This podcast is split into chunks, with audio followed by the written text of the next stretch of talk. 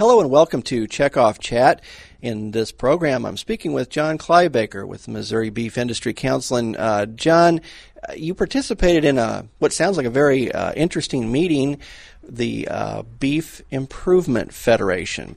The Beef Improvement Federation has been in existence for over 40 years with the intent of doing research that specifically looks at the genetics of beef cattle production and how to improve beef, hence the name, through genetic work. And what's really interesting is it brought together quite a number of purebred cattle producers, those that are providing bulls or replace, replacement females to the rest of our cattle producers that are actually putting uh, beef on the tables, if you will. And then it also brought together researchers from around the, the country that are engaged in everything from beef genomics to taking a look at how to better analyze information we've got so that folks like me and others in Missouri that are raising cattle can make better genetic selections in our own herd it was fascinating the work that's being done uh, in everything from how to make cattle more efficient to it's important for us how to improve beef tenderness and eatability traits and so forth again through selection processes. So we played a role there in that we helped uh, we helped sponsor part of the program made sure that they had some of the resources they needed first time in that the beef improvement federation has been in missouri in the 40 years that they've been in existence and then we also had several opportunities to just share checkoff information and how the checkoff works to improve beef demand.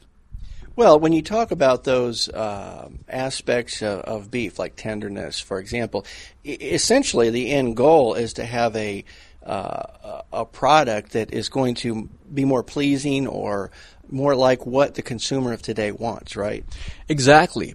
Consumers are telling us they want a great tasting very tender beef product, especially when you're talking about whole muscle cuts like steaks and roasts and so forth. And so the goal with the Beef Improvement Federation is to take a look at what can be done genetically within the animal to lend toward those kinds of traits. Then it's important to always keep in mind that there are environmental factors that play a role as well. What we feed them, what kind of care they receive while they're being fed, and so forth, that all play into what the end result is. And then, of course, we can't we can't forget either about the processing techniques and so forth that are available. And we constantly look at new ways to improve not only beef tenderness and eatability, but also the safety of beef. And that was discussed somewhat during this meeting as well.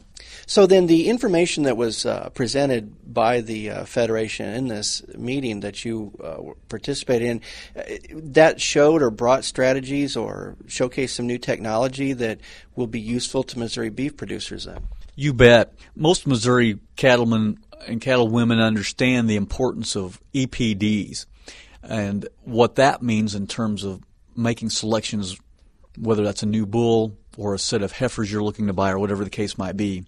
And there was a lot of discussion about that, in particular how it relates to carcass traits like tenderness, like ribeye size, and so forth, those things that are important to consumers. And so what was very interesting to me, and I've always had just a personal interest in genetics anyway, is how many more things we can measure now that truly do boil down to consumer preference. And so some of the things that we may be looking at from a profitability standpoint as producers can be correlated then to consumer likes or dislikes.